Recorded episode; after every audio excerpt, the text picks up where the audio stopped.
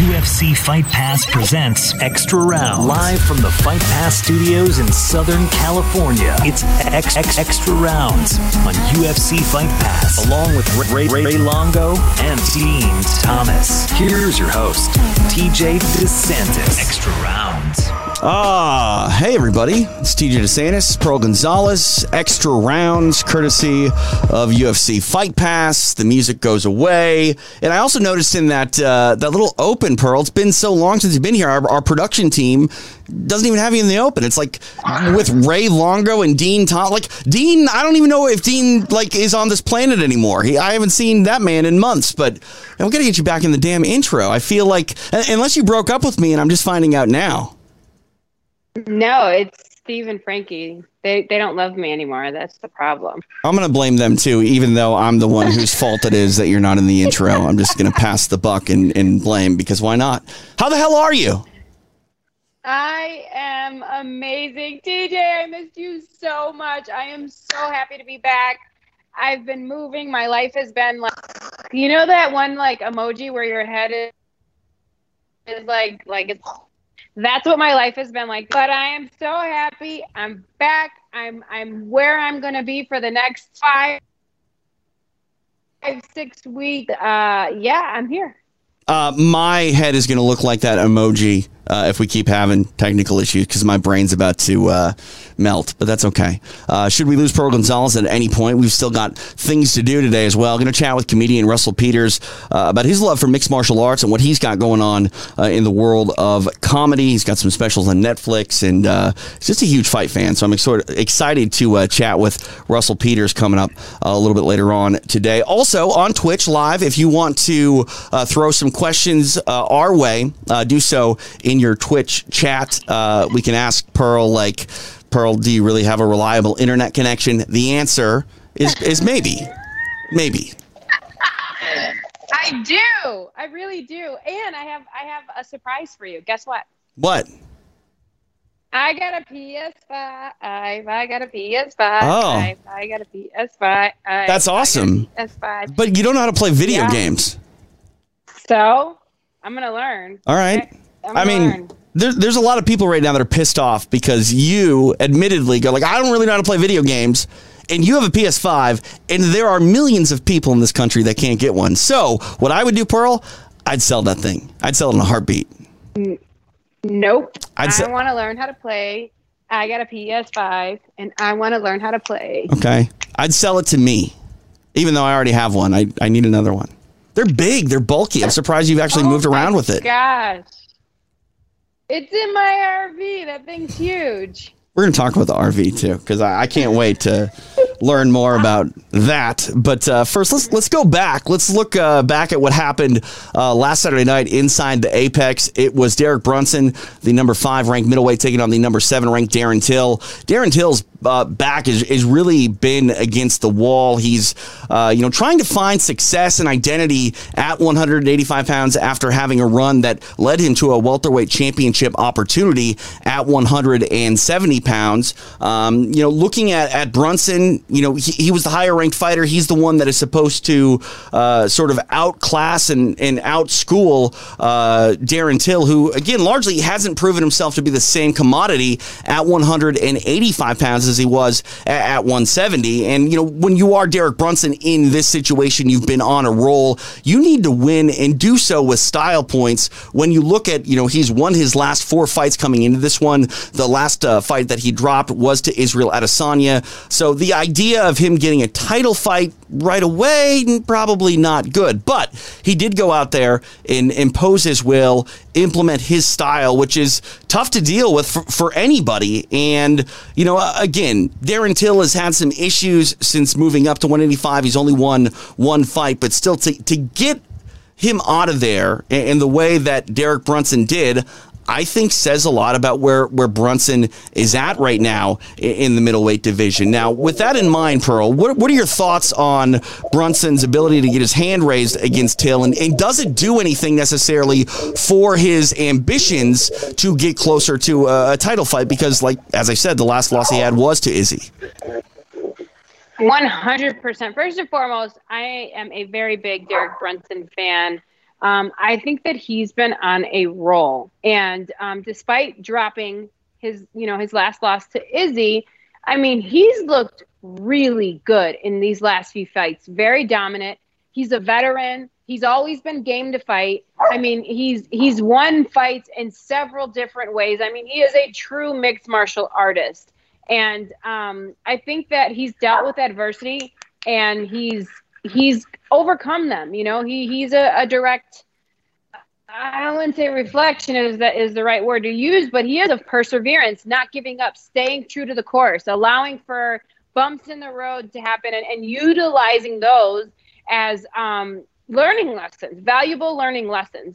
And uh, and so for that reason, I, I'm a huge fan of him. I always have been. He's he's a great person. Um, but he looked amazing. He looked amazing the other night, and he came in and he did exactly. It was very similar to like a Kevin the Kevin Holland fight where he came in and he utilized his his skills. He utilized his experience, so to speak, and came in and wrestled and and mixed it up when he needed to and was aggressive and and came forward the entire time. So I, I think you can't really take away from his uh, performance because he looked he really did show up. Right. And um, you know, Darren Darren Till has had issues and and maybe he's still battling some of his own, you know, demons or you know whatever he's been going through personally mentally that always tends to show in our fights. It always tends to to to come through when you're not having you know you're not mentally emotionally physically spiritually all in sync. And so um, i don't think this takes away from his ability uh, to to be where he wants to be. I think that these are learning lessons. These are valuable learning lessons for Darren Till, and uh, the grappling fell short the other night, and so you know he's got he's got an area that he has to work in. The beautiful thing about failure the beautiful thing about failure is that it opens up and allows for you to grow in areas that you may not have have really paid that much attention to. And i think that that that i'm hoping that's what this does for darren till. I hope that he goes back to the drawing board he fixes his injuries and whatever else he's been going through and and gets back to the drawing board and and starts working on some that he is not so strong in technically. I mean, they say you either win or you learn, and, and that's you know what what you hope to do, especially when you are going to be in a sport like mixed martial arts where there are bumps in the road. As you said, you know, fighters are going to face adversity. It's largely how you respond to that adversity and how good of a, a fighter you're going to be long term. Now.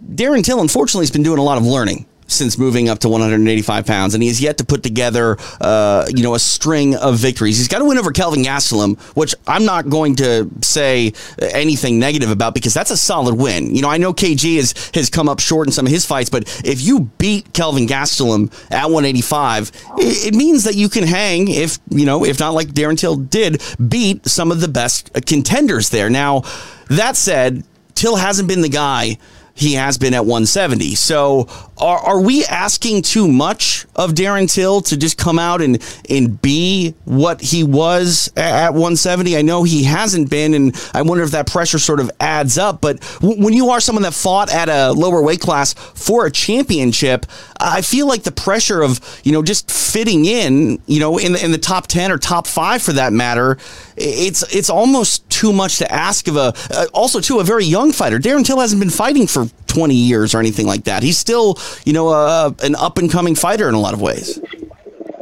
Exactly, and that's kind of what what I'm saying. This was a very valuable bump in the road for him. He is young in his career. He he does have a, a long road ahead of him of competing and learning and you know, it's up to him to find the adjustment. And when it comes to weight classes, it's such a sticky situation because it's one, you're either going to give in to the diet, you're going to give into the discipline, you're going to give into giving up some of your training time to cut weight to to lose the weight and then to feel weak and and and you know the all the the feelings and side effects that come from cutting weight it's either that or you're going to give up size you're going to give up strength and and going into this heavier weight class and having a better fight camp um, being the lighter fighter the smaller fighter but possibly faster but you will give up size and strength and and for someone like me who has kind of dealt with this as well, it is a challenge and you have to pick your poison, unfortunately. Do you want to fight bigger, stronger girls or do you want to be the bigger, stronger fighter that has to cut the weight? Right. Uh, I think.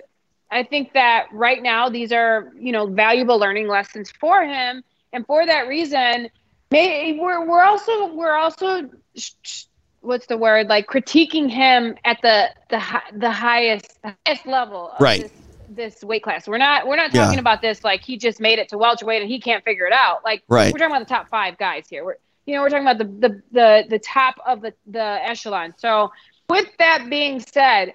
Uh, now I thought that I think that he can come in looking a little more athletic. I think that he can and work on his body physically a little bit more. Um, I think he does look good at this weight class. I don't think he looks too undersized, uh, or, or did look undersized in this last this last fight.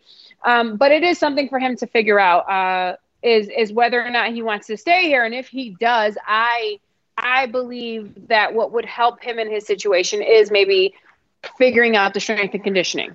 Yeah, no, I, I guess my question too for Till is if he doesn't get a win in his next fight out, and I, I don't know what t- sort of fight he would have. I, w- I would hope that they would give him someone that's not in the top ten, you know, not not a gimme fight because I don't think those necessarily exist uh, in the UFC. If you are in the UFC fighting for any period of time and are you know winning fights, you, I honestly believe you can beat almost anybody on any given night. And, and when you look at Darren Till, though, if he doesn't pick up a win in his next fight, like, should he consider maybe moving back down to 170 pounds? Because you're not going to be able to stay in the middleweight division for 10 fights if you only win, you know, 20% of them.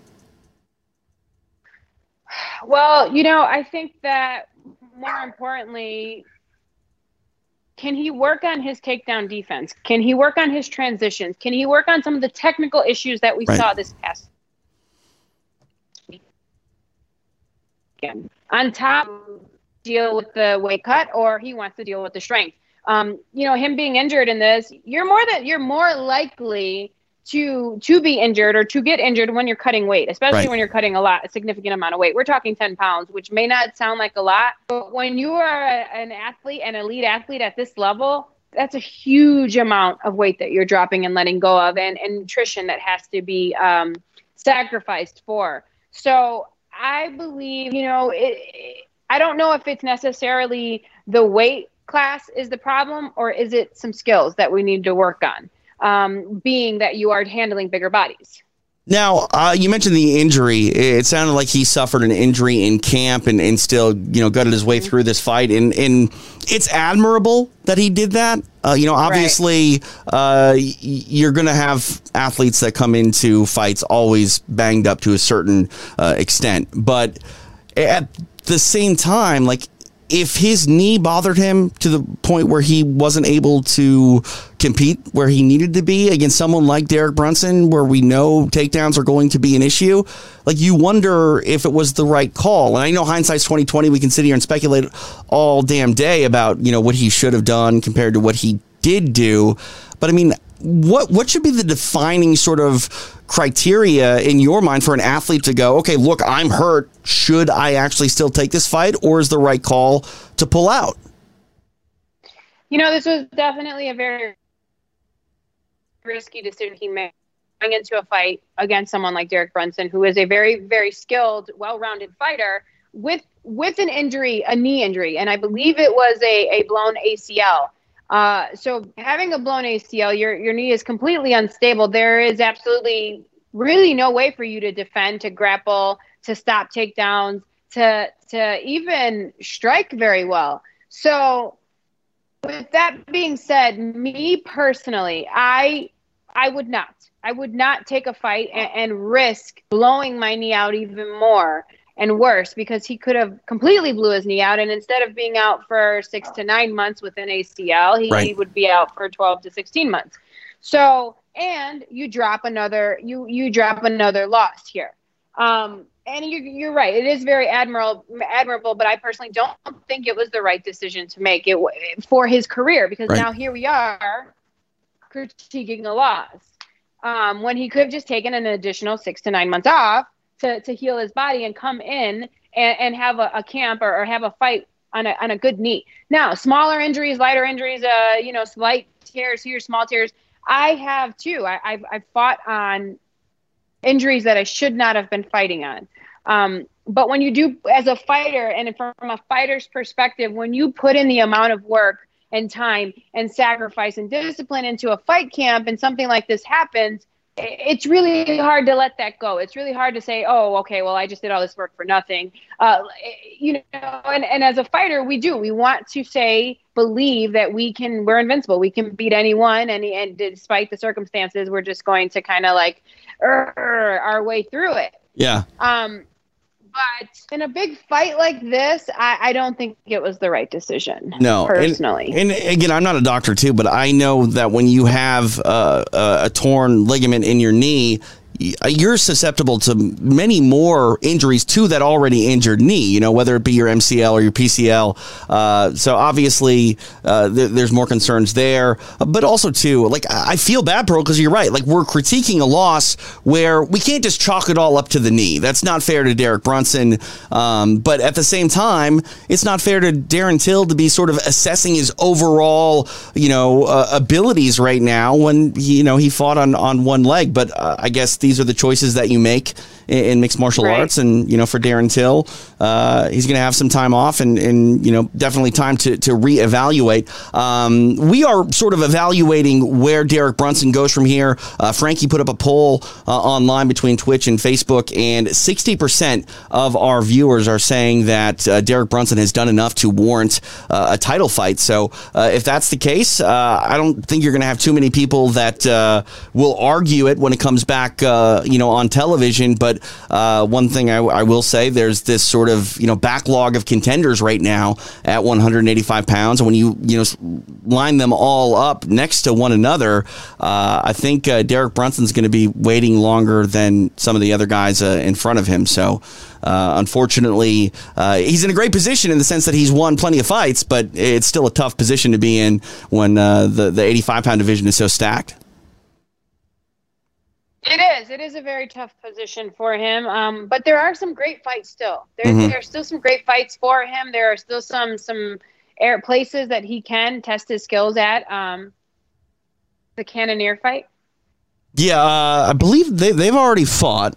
Um, I can't remember how long ago that was. I think they already fought. See, this is the problem when you have contenders stacked up that that are are winning. Um, like at the same time, you don't want to necessarily have them all fight one another either, because then you know it, it just sort of eliminates the pool of potential contenders uh, that that are coming up. Uh, looking at uh, Derek Brunson, you know what? He hasn't fought Cannonier. Um, yeah. Okay, yeah. That so he, like yeah, no, no, you, you, know, I got it mixed up. Like you're right. He he fought Kevin Holland, and people were talking about should he get a fight after the Holland fight. Um, like I remember that he'd beaten a, another contender, uh, but I, but I just uh, made the mistake. It was Kevin Holland that he beat. So so you have uh, you know Cannonier, Brunson, um, you know Whittaker is still obviously going to get a, a, fight with Izzy. So it's a good thing to be if you're the matchmaker because you can't go you know too wrong, and when you when you pick someone to, to fight, but like at the same time, do do you necessarily want to have Cannonier and, and Brunson fight one another? Because I, I don't think you necessarily need to eliminate one of them as a title contender uh, unnecessarily. No, but it'd be. I think it'd be a fun fight, regardless. Yeah. I think that that's something that I, I would enjoy to to watch, but you know in this sport uh, opportunities present themselves when they're when they're not supposed to and the definition of luck is when opportunity meets preparation. And i think that derek brunson has been preparing and is setting himself up for the opportunity. Shall it present itself? And it can. Injuries happen all the time in our sport. Crazy things happen pigs fly at some points in our in our sport you know so uh, I think that he's in the right position right now. He's got a lot of momentum behind him. His confidence has been boosted. He's on a roll. Um, you know, just to me, I, I would say for him just to keep training hard. Yes, right. I believe he he's done enough to to get that title shot, and just keep training hard and be prepared because the opportunity may and and and can present itself, and when it does, then you know he's ready momentum not currently on Derek Brunson's side on the poll side of things because he was just at 60%. Now it's at a 50 50 split, Pearl. So. No. We'll find out how that uh, plays out. It's still uh, up for your debate right Very now. live? Uh, yeah, I mean it's live. It's live right now. So you know, go vote. I mean, you don't vote. I need you to sit right there and, and talk more fights with me. Not move? Okay. Yeah, don't move. Don't. I mean, especially when we have that internet locked in. But uh, yeah, we're good right now. So let's go back to uh, some of the action we saw. Uh, again, Derek Brunson get his hand raised uh, in the night's main event. Um, we saw Tom Aspinall back inside the uh, octagon taking on Sergey Spivak. I was talking to Ray in our preview show last week uh, about this heavyweight division, and you know when you look at, at these guys, they were really well matched when it came to what they had done. You know within their runs, uh, you know, recently, uh, you know, with, with UFC, their, their records were almost virtually identical. Uh, for Aspinall, he was coming off a win uh, over Andrei Arlovsky, who's a proven veteran, obviously, and then Sergey Spivak was coming off a win over Alexei Oleinik. So, you know, really, they, they had done similar things on similar trajectories here in this UFC uh, heavyweight division, but uh, it was not a, a, similar trajectory night for them both inside the octagon. It was was Aspinall that was able to get the stoppage over Spivak. Uh, a, a, nice uh, elbow uh, sent him um, basically out. Uh, ground strikes finished it, but uh, the elbow was sort of the key to that. So Tom Aspinall uh, getting the win. Uh, you know, I, I, talked to Ray about this. I kind of want to get your thoughts on it too, because the heavyweight division is an interesting one in the sense that you know you you can grab a couple of wins and they go a lot further in the heavyweight division than say the lightweight division. If you win three or four fights in the heavyweight division, like that's hard to string together that many wins. You find yourself in like a, a title eliminator that fast, like you're barely scratching scratching the surface at 155. Like you're not even going to necessarily be in the top 15 if you pull off, you know, four straight wins in the UFC at, at 155. So with that in mind, my question, Pearl, is when you look at someone like Tom Aspinall, who's you know put together a couple of wins in the UFC, has that win over Andrei Arlovsky, but we're still getting to learn a lot about him. When when is the appropriate time to start getting excited and ready? Because again, this is a weight class where you know a couple of wins it says a lot more than maybe say other weight classes, but you don't want to put the cart before the horse either. You don't want to put Tom Aspinall in a main event spotlight before you know he he should be there. Well, you know, I think that the the beautiful thing is the heavyweight division to me right now is one of the most exciting divisions out there. Um, it's evolving so fast right now. Um, I think that the heavyweights are just are, are getting better and better technically, um, and, and more and athletically even. And so, with that being said, I mean there are some fun fights to make here. Are we talking contender? I personally don't think so. I think that are we talking, you know, higher ranked? Absolutely, he deserves that. He looked great. He looked great this past weekend.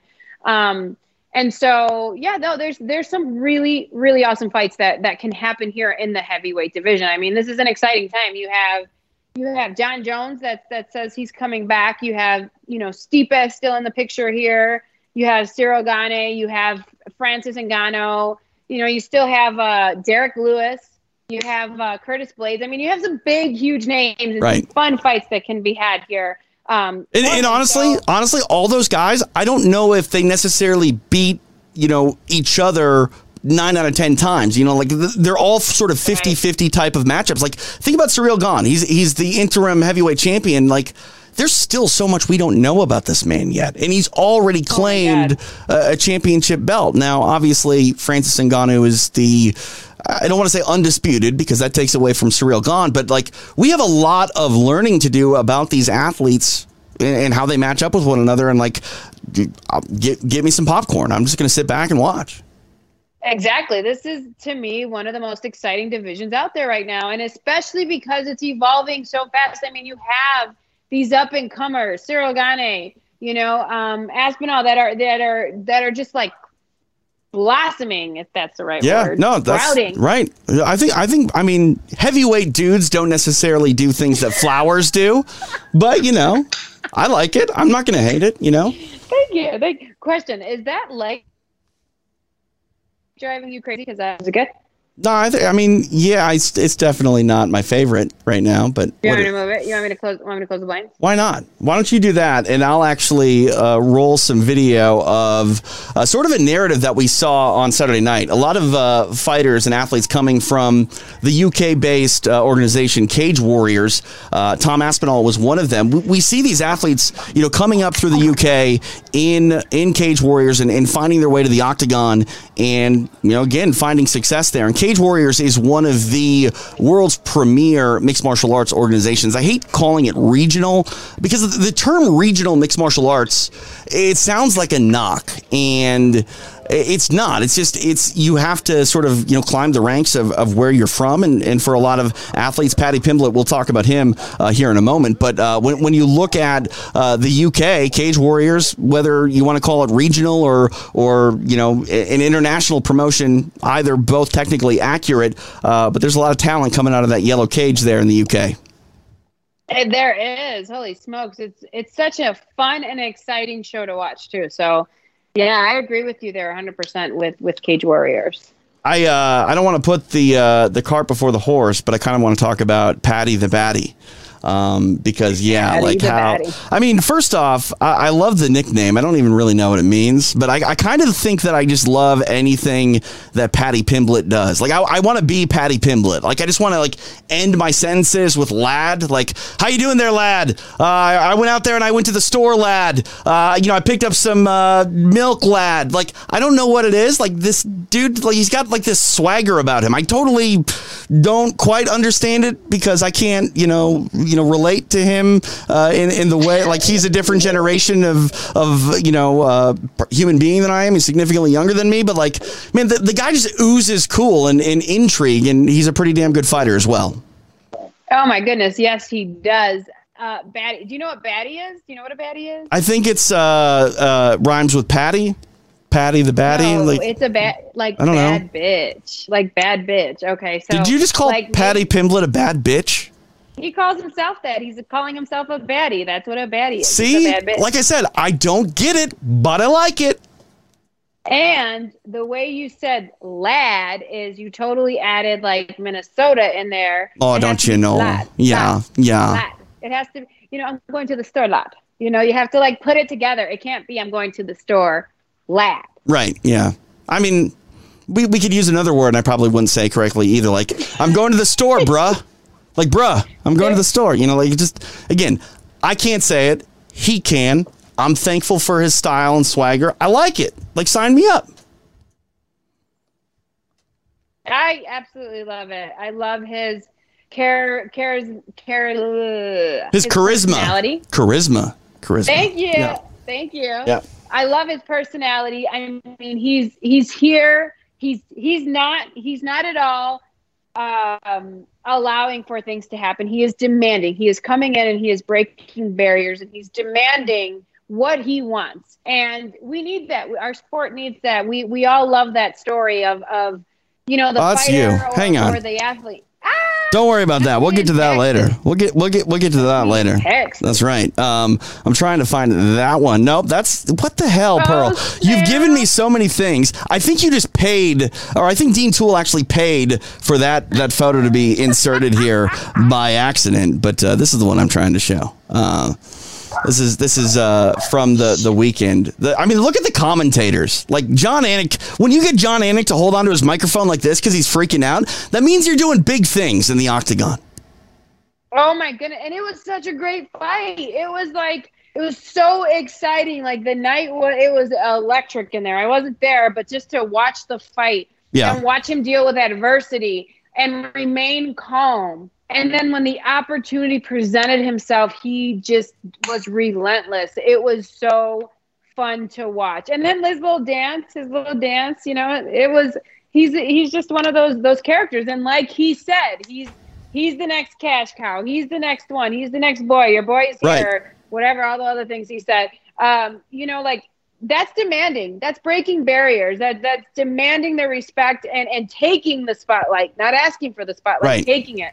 And our and our sport always needs that. It's such a fun, fun, character. Right. And, and you have to do that. You can't ask for the spotlight. You can earn the spotlight. You can be more reserved in how you take it, but you still have to take it at the end of the day. And that's one thing that is, you know, I, I think some people probably are, are, rubbed the wrong way by Paddy Pimblett because think about how far advanced he is right now after one fight inside the UFC when it comes to, you know, capturing the attention uh, of the masses. There are fighters that will compete, you know, in upwards of a dozen times before they get that sort of notoriety and, um, you know, the way that he's come out and just like, did, did you see his Instagram follower total? Like it jumped like a hundred thousand by the time he walked out from the time he got his hand raised and then went back to his locker room. Like, think about that: a hundred thousand followers.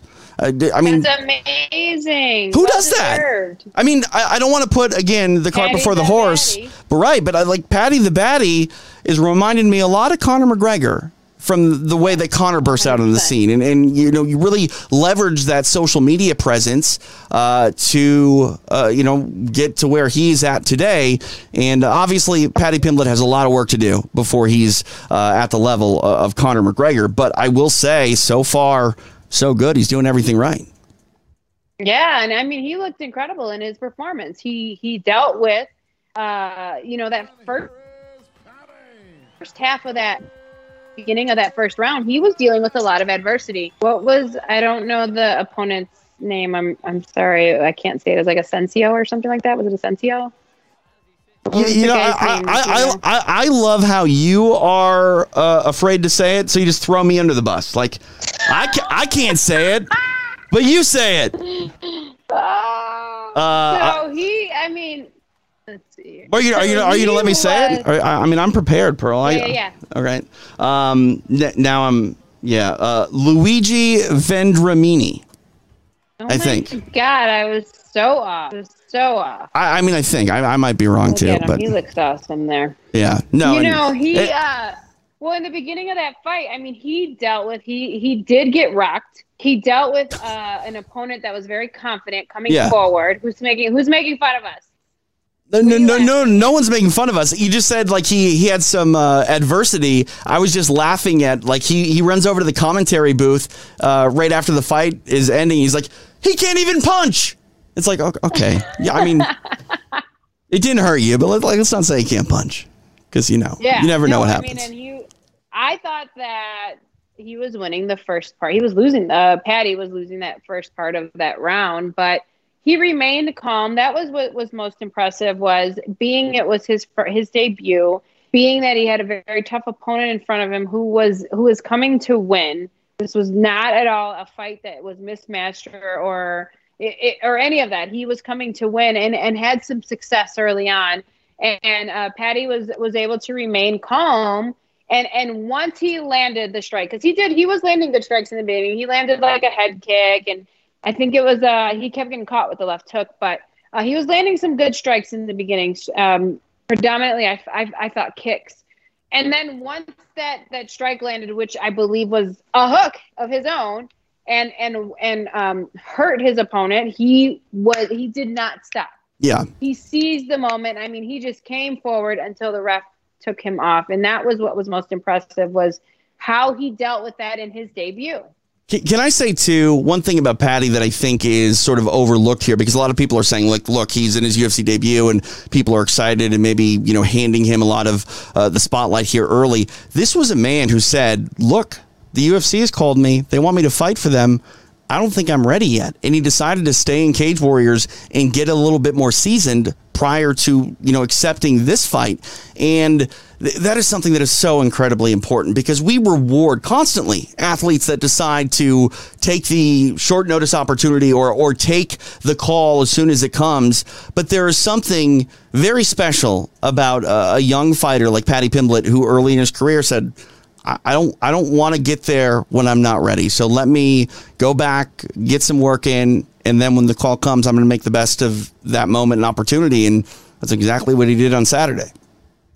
Exactly, absolutely, very mature decision for him to make um, to do that, to to take the time that he needed to to develop his skills and to work on some of his areas uh, that needed work so that when he came here he was like you said able to seize this moment. And that's exactly what he did last weekend was seize the moment Uh, on Saturday, we saw an unfortunate kick from, I mean, again, not unfortunate because it did what it was designed to do, but Khalil Rountree got uh, a win by uh, attacking his opponent's uh, knee with a little jumping uh, side kick. It's similar to that oblique kick. We've seen kicks, you know, whether it be the low calf kick or, or whether it be, you know, the, this uh, kick from, from Khalil Rountree really changed the way that mixed martial arts are fought over the last couple of years. I remember when we were in Vegas and we saw Max Griffin fight uh, Carlos Condit, there was a low calf kick thrown in that fight, and, and the fans were literally starting to boo, which is it's insane to me that anyone would boo uh, an effective kick. But the the kick that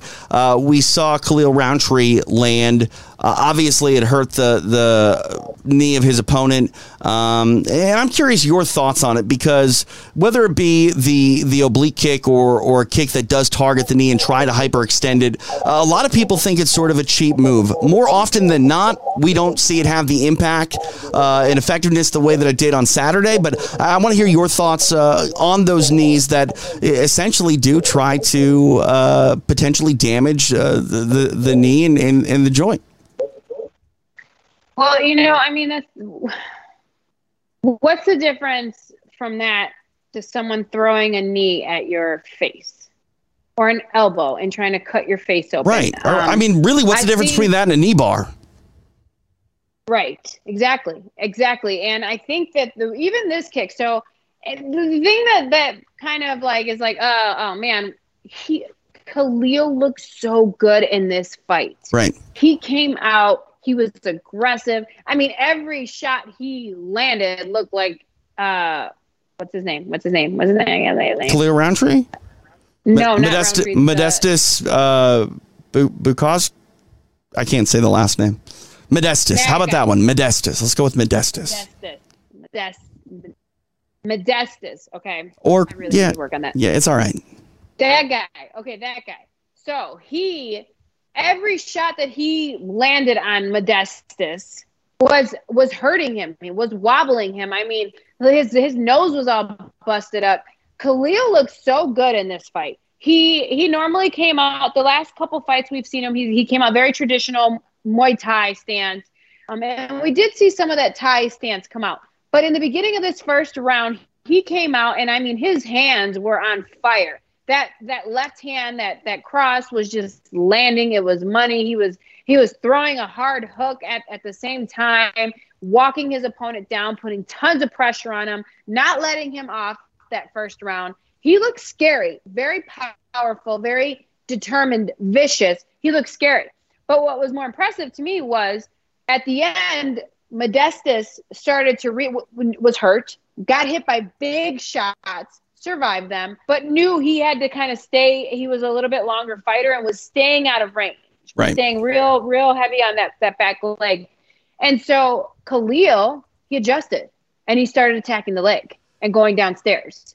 And that to me was what was impressive. Now, this oblique kick that everybody's talking about, it was not a full on hyperextension coming front like we've seen in our sport. You know, I think Holly Holm landed it on Ronda Rousey several times where like you, she directly pushed the knee back. Uh, that's like one of Holly's favorite kicks. Uh, Michelle Waterson's landed the, these big kicks. Uh, the the kick that Khalil landed was at the side, so the knee did it did it did force the knee to go in a way that it doesn't necessarily go or put a lot of pressure. I believe he tore his. I mean, I don't know what we what he tore already, but it looked like he tore his LCL for sure. Like the LCL was right. gone. Um, excuse me, the MCL, the MCL, not the LCL. LCL is on the outside, in, inside. But the way that kick was thrown, it was at an angle. The knee was still able to bend, so it wasn't that straight on hyperextension like a knee bar, like a knee bar would right. be. It, it was more of an impact of like a heel hook would would do and how it would kind of twist the knee. So um, I, I don't know. I, I didn't think it that strike should be. I don't think that strike should be illegal. I do think that it's fair game. I think that, like you said, you you said you compared it perfectly to a knee bar. Right. So on that note, one of our uh, chatters, Ryan Von Doom in uh, Twitch, said uh, the difference between that strike and a knee bar is in a knee bar you can tap, and I, I understand that. But if if being able to say, "Look, I quit," to get out of something is the criteria of what is and isn't legal, well, then we just can't allow striking because you can't tap from a knockout either.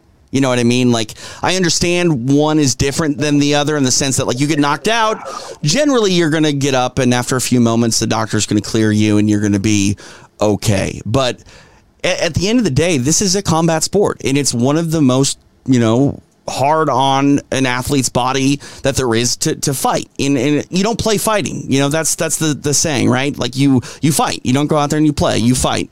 And I, I understand the idea that if you throw a strike at someone and they walk away with an injury, it seems a little more nefarious than everything else that you're doing. I understand that, but Nefarious. but it is in the sense that like I'm trying to hurt you.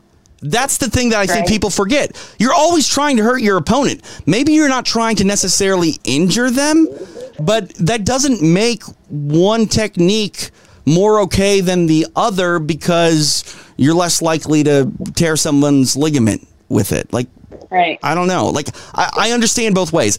On the outside looking in, if your sole purpose is to hurt someone and injure them with that strike, yeah, it's not as awesome or not as, you know, sportsmanlike as some other strikes, but at the end of the day, you're going to do anything you can to get your hand raised, and that's what combat sports are about more often than not. Absolutely. And it, it was a strike that I don't think was, it wasn't like the direct hyperextension Right. of a knee bar. Like Right. this was at the side. That same effect could have happened by a roundhouse kick. We don't know how damaged that leg was before that Right. strike happened.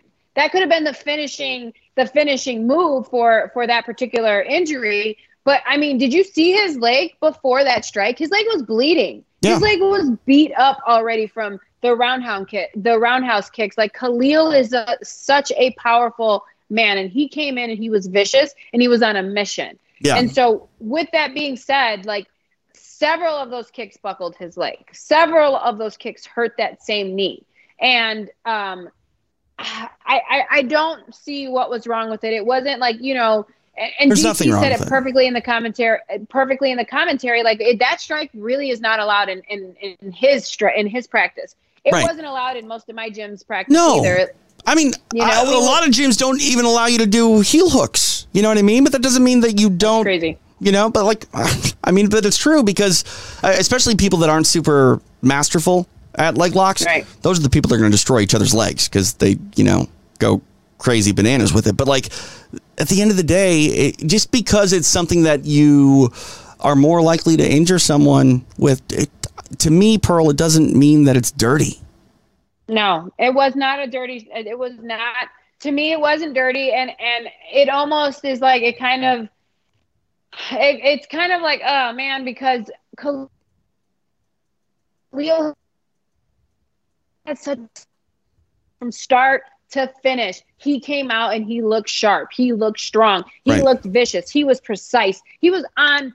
And that strike or, or that the the controversy of that is taken away from that amazing performance that Khalil just and that's had. not fair that's not fair to khalil no so no All right. Um, she's Pearl Gonzalez. I'm TJ DeSantis. Uh, it's extra rounds from UFC Fight Pass. Russell Peters coming up here uh, in just a moment. But uh, we're going to call this segment "Roadwork" Oh, with Pearl Gonzalez. Uh, that said, I'm going to open this Uh. up to all of our chatters on, on Twitch and Facebook. Like, we need to come up with something better than Road Work with Pearl Gonzalez so because. you missed it though because I started in Maryland and then I went to Brooklyn Oh! and from Brooklyn I went to Miami See, and I didn't. from Miami Man, are you like doing a whole lap? Like, are you going to go to Seattle after this? Like, what are you doing, lady? That's crazy. I'm no, I'm I'm in I'm in camp. I'm here. I am I am finally in Las Vegas. I will be in Las Vegas for the next um, at least six weeks. And uh,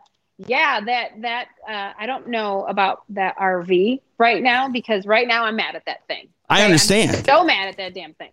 Yeah. Um, so you've basically moved your entire life into this home on wheels. Um, first off, I still can't. Without having any any education on an RV, not having one right. not one little cent of knowledge on an RV. I just was like, you know what? Let's. I'm gonna buy an RV. Let me just say, I, I've never actually ridden with you before, so I don't know what kind of driver you are with a regular car. but I, I'm guessing like an RV empowers you. I bet you're like trying to push people out of the way. You're like, uh, you know, Pearl the baddie coming in, coming through. Move out of my way. Move out of my way, lad. Uh, I was just about to say that. So I actually, uh, I, I my, I've always had big cars. Like I had a cat, um, a Cadillac, a, not a DeVille. I had a Cadillac. Uh, what was that Ford? A Brougham. I had a Cadillac Broham. Wait, I a had, Broham uh, is a real model of a car? It- yeah, Broham. Broham. yeah. All right. Brougham. Cool. Brougham. All right. Yeah. I mean, I'm not And then, to um, deny that. It just sounds weird. To the Broham. Um, uh, and then I've had a, a Buick Park Avenue. Um, I've had a Grand Marquis Mercury. I just saw that Uh-huh. car, by the way. Um, so oh, you saw it. I gave it to to Manolo. So yes, you did see my car, uh, old car. And so I've always had big, huge, big ass cars. I, I I don't know why I like big cars, and I like older cars. Right. So right, and then like for a short time in like my early twenties, I drove. Um, my uncle had a transporting company, and I drove like a little box truck for him and a little van type thing for him to deliver parts uh, between Wisconsin and Illinois.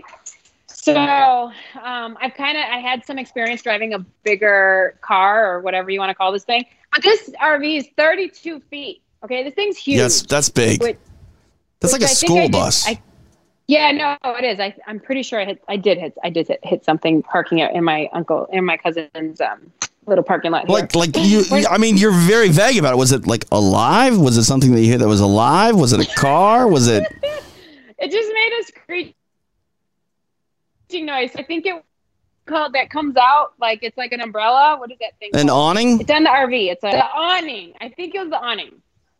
It was I- either that or the latter. You know, One of I, those.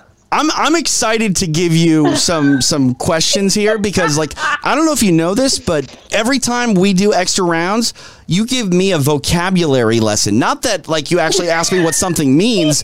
Instead, you ask me what the word is that you're trying to think of that you might not even actually be thinking of. But if I find that word or one that is you know, just as good, then I get a point. But you never award me points. You just go, yep, that's it. That's the one I was looking for. Uh, you're you're so good, TJ. You always you always like fill in the blanks for me. I try. I do without you? I don't What know. I do You'd have a much slower evolvement in life. Yes, I would. The Okay, ev- let me tell you. the evolvement what, shirt coming soon. I've evolved. I Oh, hey, look at that. I evolved tremendously. What would you call that? What would you call that process, Pearl? What w- your ev- uh, painful. your evolvement would be instead of evolvement, it would be your evo. Lucian. Yes. Yes, we're learning things. All right. So, So you've been all. So you started in Maryland. that's where I purchased the RV at. Was in Maryland. Okay, so- and then I drove it to Brooklyn, packed up my entire apartment into my RV. So yeah, put all my stuff into my RV. And then I drove it down to with my mom. My, my mom came with me for this because I had no idea how to drive an RV, had no nothing. So my mom has uh she does have an RV herself. She camps a lot in Wisconsin. So she came with me and um, we drove it to we started where do we go? We started in the near Pensacola. So we went to Okay. Pensacola basically. Right. Florida, and I dropped off all my stuff at one of my like old teammates from like when I was a little kid. He I dropped it off at his place. He's got a bunch of empty room in his house. So I left all my big pieces of furniture until I figure out where my life is going there. Then we drove it to Miami. Miami, I trained at um, skyboxing for a couple days, which is where I was originally supposed to stay put for a couple months to do my fight camp with uh, George Rubio, uh, Coach George Rubio. Well, quote, I get there, Coach Rubio is in Las Vegas training Teofimo Lopez for his fight, and he's here for the next six weeks. So I'm like, oh shit, what am I gonna do? I moved all the way out here for this. Uh, well, I'm not gonna stay here. I'm gonna go to take my RV to Vegas. And I have a cousin that lives here that I'm very close to, and he's like, "Bring the RV here, let me fix it. I'll look at it, blah blah blah." And I was like, "All right, fine, I'll bring this damn thing out there." So now I begin my road trip by myself in this RV that I have no idea. I don't even know how to like unhook the stuff. So I had to learn that really quickly how to like unhook the like what's the caca thing? The caca hose, the hose, you know, and the electric The sewage drainage hose. and all that. You with the Right. yeah, Yeah. that thing. that thing. Okay, Okay, this is starting to Be very careful yeah. with. Yeah. So, but I did good. I did good. Like I saw some. You're alive, Pearl. but, This is a win. This is a win. Huge win. Yeah, I mean, I, I guess I didn't didn't. I, myself. I, I didn't ask if you've killed anybody else, but I sort of alluded to that when you said you hit No, no, something. no. All right, I- so I didn't know that you've had that long of a tour, but I came up with some questions based on the states that you've traveled through, uh, Awesome. considering Florida uh, over to, to, to Las Vegas. Mississippi. Yeah, yeah. Okay. So, uh, with that in mind, let's get to uh, question number one here uh, on road work with Pearl Gonzalez. Question one From east to west, name the states that touch the Gulf of Mexico. From east to fuck. Yeah, like, that was the way that you traveled. I believe that you probably drove in all of these states in that order, so that's why I went east to west, All right. Well, fuck. Here we go. Florida. right? Florida, it was straight into Mississippi. From Mississippi, I went. I'm going to take a guess, but don't stop me yet. All right. Alabama. If that's wrong, Louisiana. From Louisiana, where the fuck? Texas. So, that, is that your answer? Yeah. All right, so uh, incorrect. I mean, you, you you named all of them, but unless that unless that RV is an airplane, you had to go through Alabama before you got to Mississippi. Oh, it was just a little tiny piece. You're right. Right, it's you're very right. I little. have to go to Yeah, Alabama. yeah. Um, so, by the way, the first time I ever went to Pensacola uh, for island fights, Dean Tool had me out Uh-huh. there, and uh, I landed, and I'd never been to the Panhandle of Florida, and I landed, and I was like, "Wait, where the hell am I? I thought I was going to Florida." And like the Uber driver was like, "Yeah, no, this is this is Alabama, son. Like you didn't know what you were getting yourself in. This isn't Disneyland, Disney World. This is this is Alabama." Did I forget that? Because I trained. I trained in Mobile, Alabama. Um, not this time, but I have before when I was actually living in and near Pensacola for a few months, a couple of years back. Uh, I trained in Alabama at the 10th Planet there. Yeah, uh, Mobile, not to be confused with Mobile, which is your new home. so, all right. Question two now for Gosh. uh, right, for Pearl right, Gonzalez. So, oh for, oh for one. I promise you, you'll get at least one right uh, before. better, or else you and I are fighting the next time I Yeah. see you. And that time is coming really soon, TJ. So I better win one of these. I just started to realize that this maybe was a bad idea. I should have maybe given you the answers before we went on the air. All right, question two. What is the state nickname for Louisiana? And no, it's not Poirier's place. That's not what they call it. What? The That- state nickname? Yeah, so like uh, you know where I'm from in Minnesota, it's the North Star State. I currently live in California, which is the Golden State. I don't know what I- Illinois is, but every state has a nickname. Like uh, Florida's the Sunshine State. Missouri's I the Show Me. State. I don't know. I can give you a hint. answer. It- it- it- okay, give me a hint. the the blank state is also the icon uh, for the uh, New Orleans basketball team. It's their mascot. The New Orleans. Man, I'm gonna get my ass kicked. we're fighting. Yeah, I think We're so. fighting because I have no idea. All right, it, it's a big bird that like dives into the water and picks up fish in its mouth. Begins with a P. Pelic. Pelic. Pelican. Yeah, you didn't get that one right either, but it's okay. DC's gonna be so mad at me because he was like stopping Lafayette, and I was like, well, what am I gonna do there? Because I did have to stop in Baton Rouge, and I got these incredible. What are those things? Big, big Nate. Beignets? Beignets. Yeah. I was gonna call them Big Nates because that's what I was I calling mean, them until I got there. That's all right. That's, 'Cause I mean, that's how you spell them, Big Nates. right. I mean, And then just, I got some grits. You just, you're just proving you know how to read things incorrectly, but that's still Yeah. meaning you know how to read. So that's good. Uh, all right. It qu- was delicious. question number three. Um, you went through Texas, and Texas does not have an athletic commission. Instead, they have the uh, TDLR. What does TDLR stand for? I have no idea. Really? I don't even know. You know, I thought you would get the first two right, so I threw a curveball your way because I was like, "There's," I mean, she'll have one right by the time we get to three. Apparently not. You better have a question for The There better be a Texas for. Department of Licensing and Regu. regulation. See, right there. Yeah, I mean, it was right on the tip of your tongue. Not bad. Yes. Jeez, that's a hard one. Okay. The Next Texas one. Department of Licensing and Regulation. All right, question number four road work with Pearl Gonzalez. Um, hang on. You know what? I got to do this thing because apparently uh, that didn't work. So let me do this and this and this and this. Uh, was that really question Who answers these questions? Uh, me. That.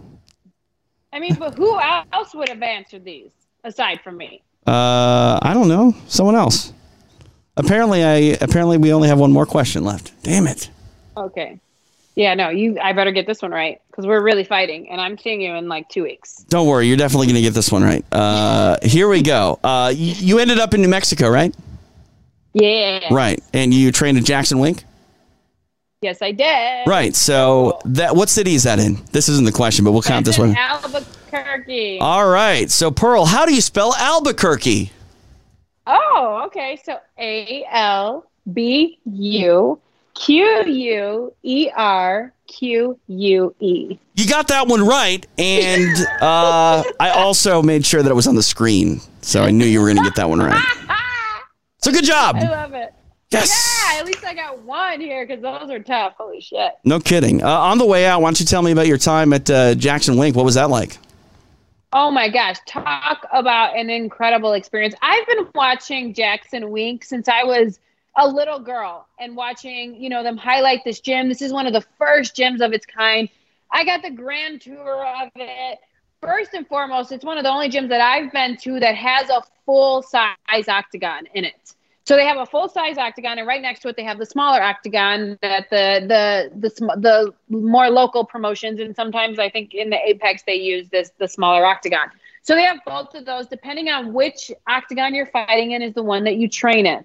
They have they can house sixty to seventy fighters. That is insane. So they have uh, dorms that Oh. you can share with people. I was going to say dorms, or are you saying like all these athletes have to live in one octagon? Because that sounds crazy. No, no, no, no. That's where they train. Right. But they have dorms. They have studios. They also have one bedroom apartments. They're getting ready to do a third floor. Yeah, that's what I said. They're gonna do a third floor that's gonna have like a, a more lux lux suites in them. Luxurious, So- yeah, luxurious. So this is this is really neat because like we always talk about fight camp, but very rare is it that these camps actually have a place for you to like go. All right, peace out, world. I'm gonna go live here now. Yes. It was really cool to watch. I mean, you know, they had one class running. That one class had like 30 to 40 students in it. And then and then I, I come out a little bit later. Oh, and then they have they have a chiropractor upstairs, Dr. Bo. They have um they had like three or four other types of recovery specialists in this building as well. They have a cafe that you can go to. Just anyone in general can go to this cafe there. Where's this, by the way? This was stated. This this photo here, where's that taken? Oh, that is in Arizona. Look at Loki, little Loki. Oh, That's see, it. I, That I, was- I, I didn't even know you went to Arizona, which would make sense because that's how you get to Nevada, unless you really are Yeah. uh, piloting a RV uh, airplane. So we we count Arizona. yeah, we did. We forgot about Arizona. That's right. Yeah, that's in Arizona. There, it's beautiful. What's this? Um, that's me. That's me in Houston working with Coach Bob Perez, who is incredible. He is uh, Lauren Murphy's head coach. Right. I got to see Lauren. I got to watch her train. She's looking phenomenal for her her title uh, her title fight that ha- she has coming up in the next couple of weeks. Great shape. I mean, her body. She just looks so good. And we just had this like moment where she she just congratulated on congratulated me. I congratulated her. It was just like such a heartfelt moment. But Coach Bob Perez, who is a phenomenal coach, is is here just kind of instructing me. He worked with me every day. Houston was an incredible experience for me. I've never been to, to Texas where I actually like I've only flew through and flew Right. in and out of it. And you don't Um, get to see. really we were to, like- talking this week. You don't really get to see Texas when you only go to the airport. Like Texas Right. truly is a, a state that is almost an entire country into itself. Yes, it was it was insane. I got to see Kevin Holland train. I mean, he looks super awesome. He's such a fun character. And then I actually got to go to the Fury fights. Oh, Um, nice. And yes, I got to go to the Fury fights. I, I saw McMaynard there. The fights were insane. I mean, they had this one fight that was back and forth. The one kid got dropped. He gets up.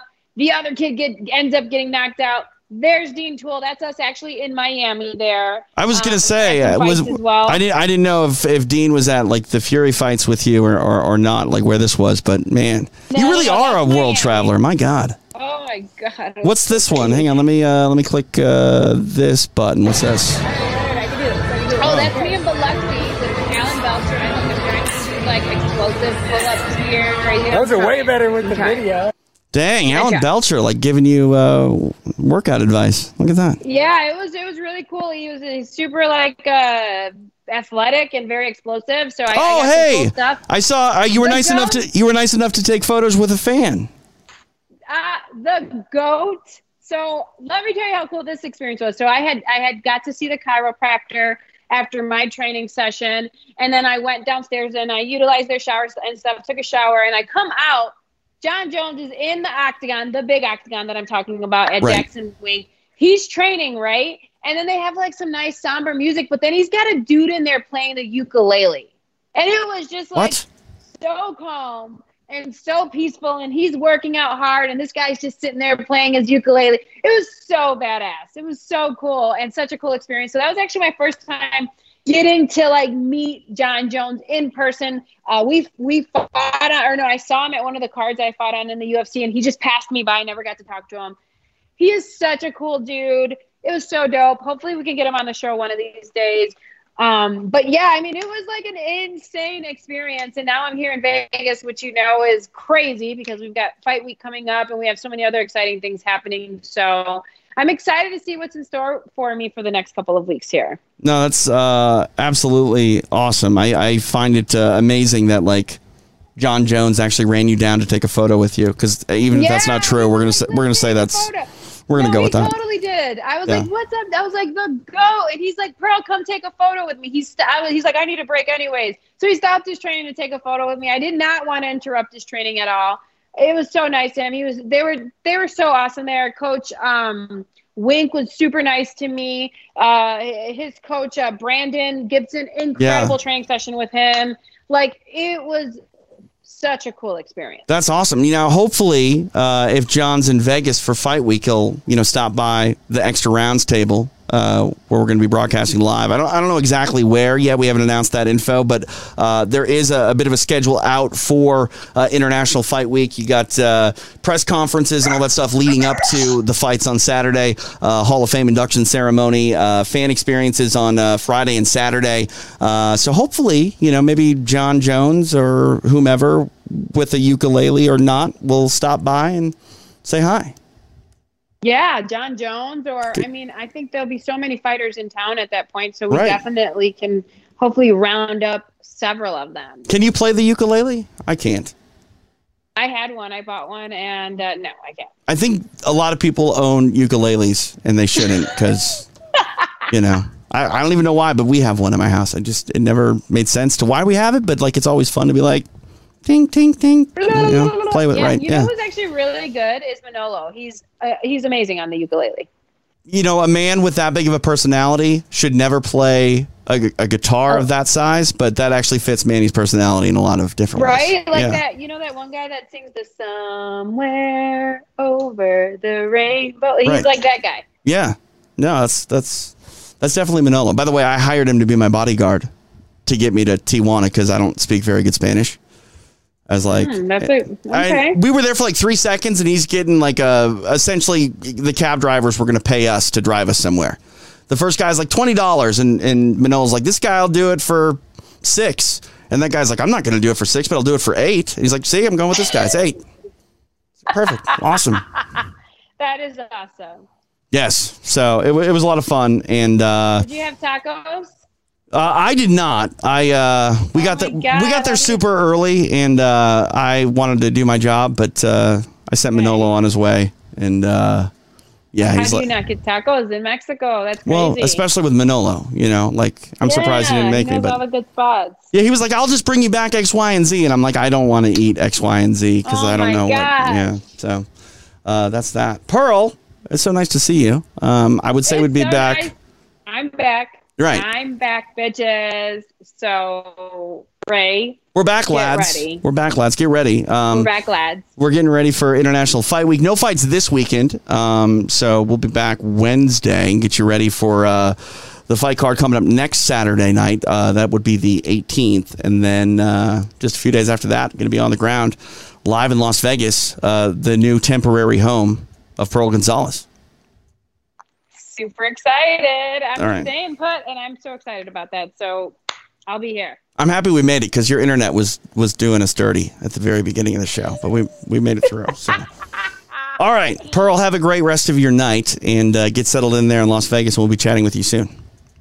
Thank you, TJ. Have a good night. Good night, everyone. There she is, Pearl Gonzalez, the uh, newest resident of uh, Las Vegas. Uh, speaking of fights and fight fans, going to be joined by uh, comedian Russell Peters, who's going to talk about uh, his upcoming uh, comedy tour, what he's got going on, and just basically how he's a huge, gigantic mixed martial arts fan. Which, how can you blame the man? It's the greatest sport on the planet. Russell Peters is next. Is extra rounds right here on UFC Fight Pass.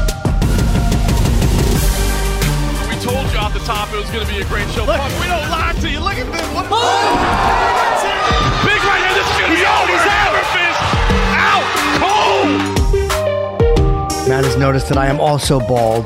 I think I gotta move my camera because you look like Cyclops when you move back. Dustin, look, he's he's matured into a great fighter the biggest bank heist in the history of the world, yet not surprised. He was fearless. I want to be remembered as one of the greatest female fighters. 其实我心里面都是觉得，就是觉得一个小火苗就没有灭过。做一个 MMA 运动员，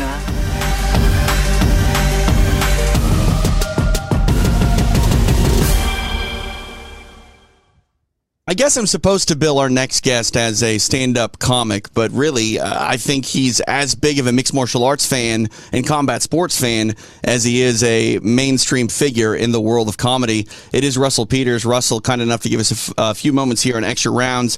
A- Am I underselling it? Because I actually produced Bruce Buffer's podcast. We've interviewed you a few times over there, and you're like a legit, honest to goodness. If you can be in the building, you're there or in front of Oh, your yeah. television every single fight night. Yeah, I, I'm the fights. I can't miss fights. I mean, it's the only sporting. Uh, it's only sports I like. You know, boxing and MMA. That's it. That's really where I draw the line. I cannot do any team sports at all. It, it kind of goes back to something that Rogan talked about. You know, Mike Goldberg, when he was working with Joe, was this very, you know, stick and ball based play by play commentator. Uh, actually, did uh, like the Minnesota Wild and stuff like that. And he would make these sport analogies that would just be so completely lost on Rogan. And there was like this rundown where uh, Goldberg would say an athlete, and, and Joe was like, no idea who you're talking about. And these are like mainstream figures at the time in the NFL. That there is something about that though, Russell. Like I feel like combat sports fans they're sports fans, but not not in the traditional sense of like they know who's playing in the Monday Night Football game. Yeah, I don't. Team sports bother me. I don't know what it is. I I always feel like uh, team sports kind of gives you an out if you don't win. Ah, that guy, Right. our team. We. It's the pitcher's like, fault. yeah, I know. And um, can you swear on this? Oh, 100%. Yeah, because fuck that. I'm like, I don't, and I, you got helmets, and everyone's like, these guys are so tough. They got helmets, they got pads, they got 10 other guys around them. I'm like, Right. yeah, you're taking a tough hit. Sure, you're getting hit pretty hard, but these guys are getting hit just as hard with no equipment. You know what I mean? Like, you got to take it. These are warriors, these are gladiators, and those are guys getting paid a fuckload of money to wear some, um, you know, a tutu. One hundred percent. You know, that's one thing that's always interesting about not just combat or not just uh, traditional stick and ball sports, but just like uh, alpha dudes in general. Like when you've seen hardcore, insane action in fights, and you know what fights are. Like when you see high level athletes like try to push each other and, and posture a little bit, it, it's beyond awkward. Sorry, did you see that I went away for a second? you did. I got a little bit scared, which You know what completely. happened? Yeah. You'll appreciate this as a combat, uh, combat sports guy. Uh, that was Cesar Gracie calling me. Really? yeah.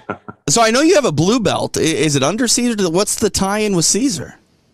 Um, well, no, I'm I'm with Jean Jacques Machado. Okay. All right. I train with Jean Jacques. I'm a blue belt with four stripes. Like I'm literally, if I would just get my ass in the gym, I could become a purple belt in no time. But I have had no time. Like ever since we went back to work, I've been fucking swamped and I'm dying. I'm literally dying without jujitsu. I, I think that's awesome. I, I saw that on the, the bio that the, the people gave me that you're a blue belt in jiu-jitsu. And I think, you know, from my standpoint, when I'm always talking to elite, you know, level UFC fighters, no one's putting down that they're a blue belt in jiu-jitsu, right? Like they're kind of embarrassed by that when they're fighting for like, you know, a world championship. But a Yeah. blue belt is something to honestly be proud of. I trained for five or six years pretty regularly and I never got my blue belt. So you should be proud of that blue, almost purple belt, Russell. Yeah, I am very proud of it actually because I do. I, when I train, I train my ass off, and I am not afraid to get my ass beat, which happens. I would say nine times out of ten, I get my ass whipped in that gym, and that's that's really the only way to learn. You don't Yeah. learn if you walk out of the gym and go, "Man, I showed everybody in there today." I go, "No, you, your ego was stroked, kid." Right. Yeah, no, exactly. And now I'm curious. Like, obviously, we've we've outlined that you're a combat sports fan, but what was the impetus to actually, you know, get you in the gym and rolling around with guys? Well, I used to box. I boxed Okay. amateur from 85 to 94. And I say, I, I think I oversell it in all fairness. Okay. I'll keep it real. I say I boxed from 85 to 94. I started boxing in 85, and the last time I went to a boxing gym was 94. All right, I get that. I mean, you know what? We can paint with broad stripes. That's that's fine. Yeah, and and I I do glorify it a little bit more than I should. Um, in all fairness, again, I started boxing out of necessity because I was getting bullied a lot. My dad boxed in India because it was compulsory, and so I started boxing in high school um, just for self defense. And then it turns out I wasn't too bad at it, but I didn't. I was still had this. I had a lot of fears in me about competition and and the way scoring went in the amateurs because headhunting was the only way to go in, in amateur boxing. Right. Body shots didn't count. I'm like, well, this is bullshit. I'm not going out there to get my fucking head taken off. And I had no problem getting in the ring, putting on the headgear, my mouth guard, and sparring with guys and helping guys get ready for fights. But I never had one amateur fight in my life. So help me out here. Like, you're obviously boxing before the UFC oh. success. What did you think when you saw Royce Gracie in, in jiu-jitsu basically turn the entire martial arts world upside down on its head? Uh, When I saw that, I was because first time when I when it was Ultimate Fighting Championships, wasn't it Challenge Ultimate Fighting Challenge or was it So it's funny that you mentioned that. Rich Goins, the uh, ring announcer, did call it the Ultimate Fighting Challenge, but technically it was the Ultimate Fighting Championship from day one. Right. So the first one, nobody, I don't think anybody ever saw that one really. It was Everyone says they did. You know that, right? Like, oh, Yeah. I was watching Yeah. UFC one lot. No, you weren't.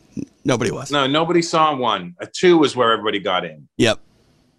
Yeah, I- two was the one that had Emmanuel Yarbrough and Keith Hackney, and um, it had Royce, it had um, it had Maurice uh, Smith, it had all those guys in it, you know. And I remember that one clearly. It was like 92, 93, around there. Yeah. Yeah. that was about right. Yeah, so 93, November And, um, 93 was one, so two was definitely in 94. But yeah, crazy time. Yeah. So that's you know I saw it from yeah from two on, and uh, I was like hooked. I was like, yo, this is incredible. And that's when you could poke eyes, and you could. Uh, no, uh, yeah, you could you could poke eyes, couldn't you? There then? technically wasn't an eye gouging rule. I mean, thankfully, no one tried to, you know, permanently blind anybody. But I mean, we all remember what happened with Yeah. uh, with Joe Son, and uh, I think it was Keith Hackney just like going hard for the cup. I think there was a cup. I don't Right in the cock, right? Right, exactly. Oh man, remember that pop, pop, pop, Right. pop, pop. And I was like, what the fuck is this? And even then, I was like, there needs to be a rule for that. I said there should be no ball punching, and and I think no eye gouging should be it. And then they added no fish hooking. Right. Remember? Yeah, yeah, and, uh, and then I was know, like, all right, that's fair. And then they started adding rule after rule after rule, and I was like, the no holds barred thing went out the window. right, and and, and it kind of needed to because, I mean, Did I lose you? No, I'm here. We're, we're, we're battling through some internet issues, unfortunately, um, but we'll get through it. Uh, you know, one thing that I remember in the evolution, uh, I think you can actually get this on UFC Fight Pass. They're the old IVCs, which stand for International Vale Tudo Challenge. And Gary Goodridge, who's Canadian, by the way, just like yourself, Out of uh, out of uh, Brazil. yeah, you know, like he actually stuck Okay. his uh, hands in his opponent's trunks and did the good old uh, pinch and like twist.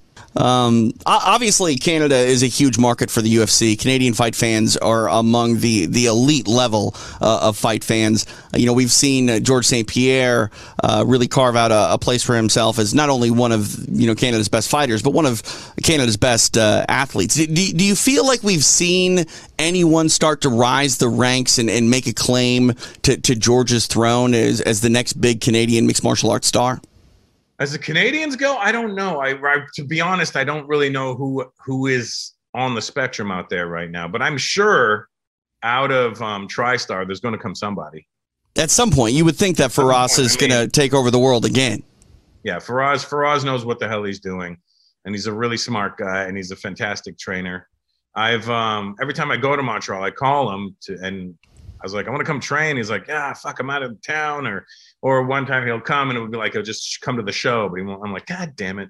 Yeah, I, I, always like to see the the world's talent sort of develop, and you know, we we now have these examples, like I said, of you know GSP, who is the greatest uh, you know Canadian mixed martial artist of all time. Someone's going to try to get there. Like that's one thing that we're obsessed with in in this game is talking about the goat, and the goat conversation seems to change every other week. Um, oh yeah. I mean, the goats are. I mean, there, would be a Mount Rushmore, and I would have you'd have to put Royce on there. Maybe, maybe because I mean, like he, he legitimized the whole thing. I agree. I agree. And without Royce Gracie, like we're not talking today, you and I. But at the same time, it's not uh, like Royce isn't very representative of the modern sport per se. So that's one thing I think that the UFC has done well with their Hall of Fame is sort of you know have their different wings. There's the modern era, there's the pioneer era. Because right. if you only have what are there four faces? I'm asking a Canadian right now how many faces well, are on well, an American monument. I, that's good. I would say Mount Rushmore is the founding fathers, right? So. Yeah, I mean, again, I'm I'm gonna outsource my uh, country's history to a Canadian because no uh, I didn't pay attention. Better. Uh, one hundred percent. Yes, you, you, learned it better. Um, I, am curious though. Like, do, do, you think that, like, if you were to do a, a Mount Rushmore, would it be like one pioneer, one coach, one modern fighter? Like, how would you do that? Um, I would do one pioneer. I would do um, uh, one greatest of all time. Uh, one legendary figure, and uh, and one um, necessary person. Okay, so and, if Chael Sonnen were on the show right now, he'd say that's four Chael Sonnens. But Chael Sonnen would add himself to every Mount Rushmore. Right. He would, he would actually call it Mount Sonnen. Pretty much. So, I mean, Dana White on there? I actually would put Dana White on there because without Dana White, this whole fucking industry would have died. Right. If he didn't convince the Fertitta brothers to to buy this this would have died. It would have gone the way of uh, bum fights or something, you know? Yeah, I mean, uh, what was that uh, basketball show that was on Spike way back in the day? Like Slam Ball? Is that what it was called? They had the trampolines and they would just. Oh, yeah, I never watched that. But well, yeah, that's what I'm saying. Like, the yeah. mixed martial arts would have been on that level of yeah. just obscurity.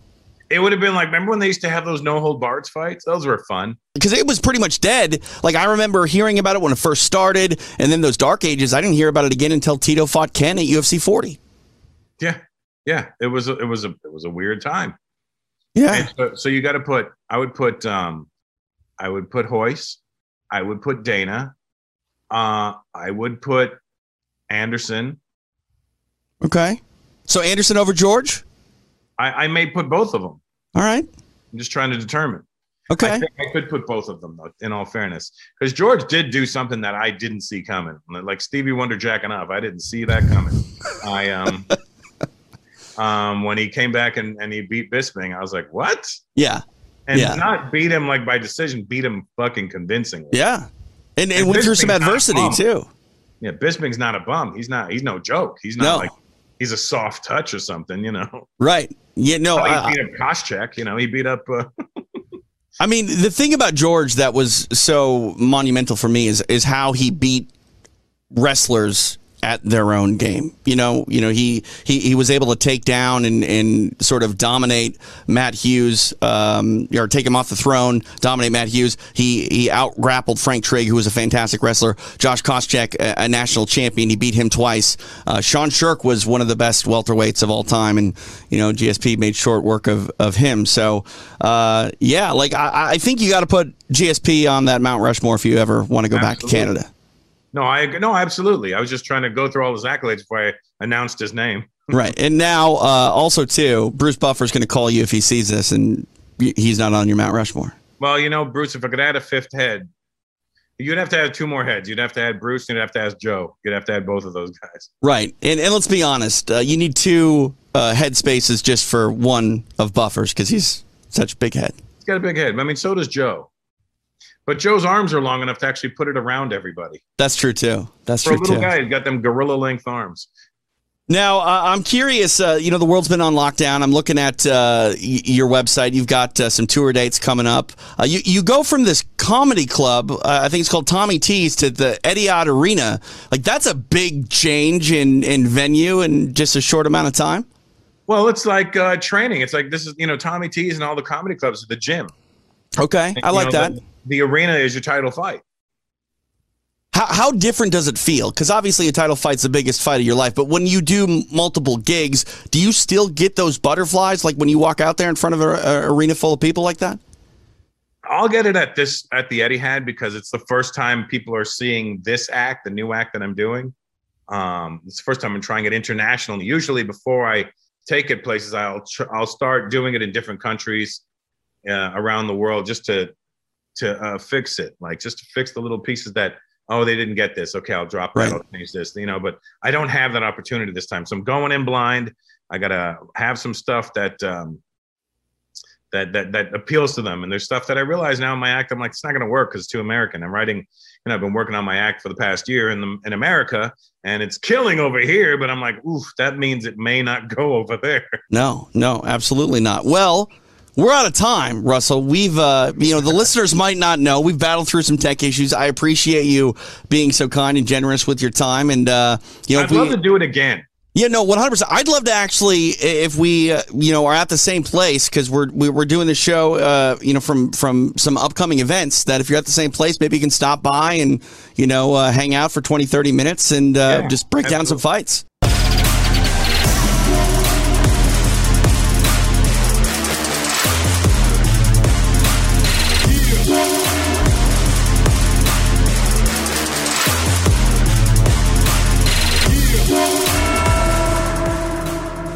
Time to step into our world over on UFCFightPass.com. If you're uh, not signed up, this weekend would be uh, just as good as any time because uh, no fights on Saturday night. But uh, what better time than the present to jump into the world's largest MMA library? You know, go back and watch some of that uh, IVC that Russell Peters and I talked about.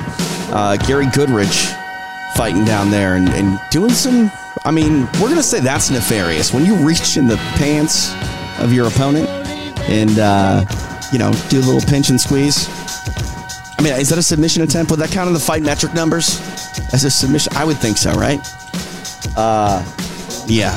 Thankfully, no one's doing that anytime soon. But uh, you can go watch all of the eras of mixed martial arts, whether it be those IVC days or, uh, you know, all the way up to the modern product.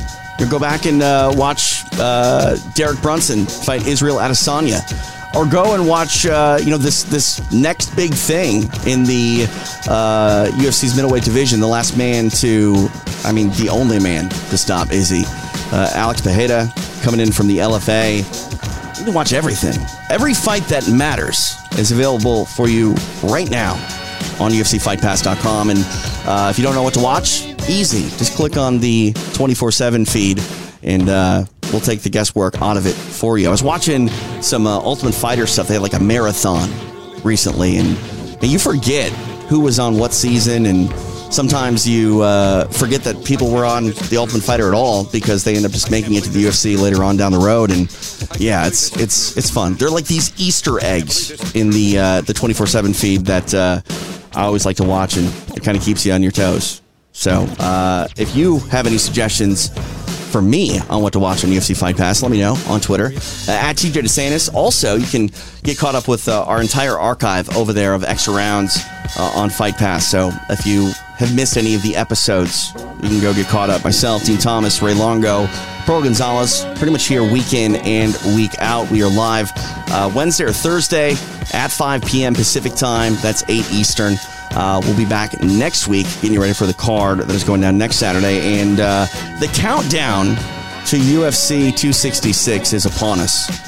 We are just uh, a couple weeks away from International Fight Week, one of the biggest fight cards of the year. I mean, Nick Diaz versus Robbie Lawler 2, a rematch from, what, 15 years ago? Something like that. More than that, I think. Man, I'm, I'm excited for that, to say the least.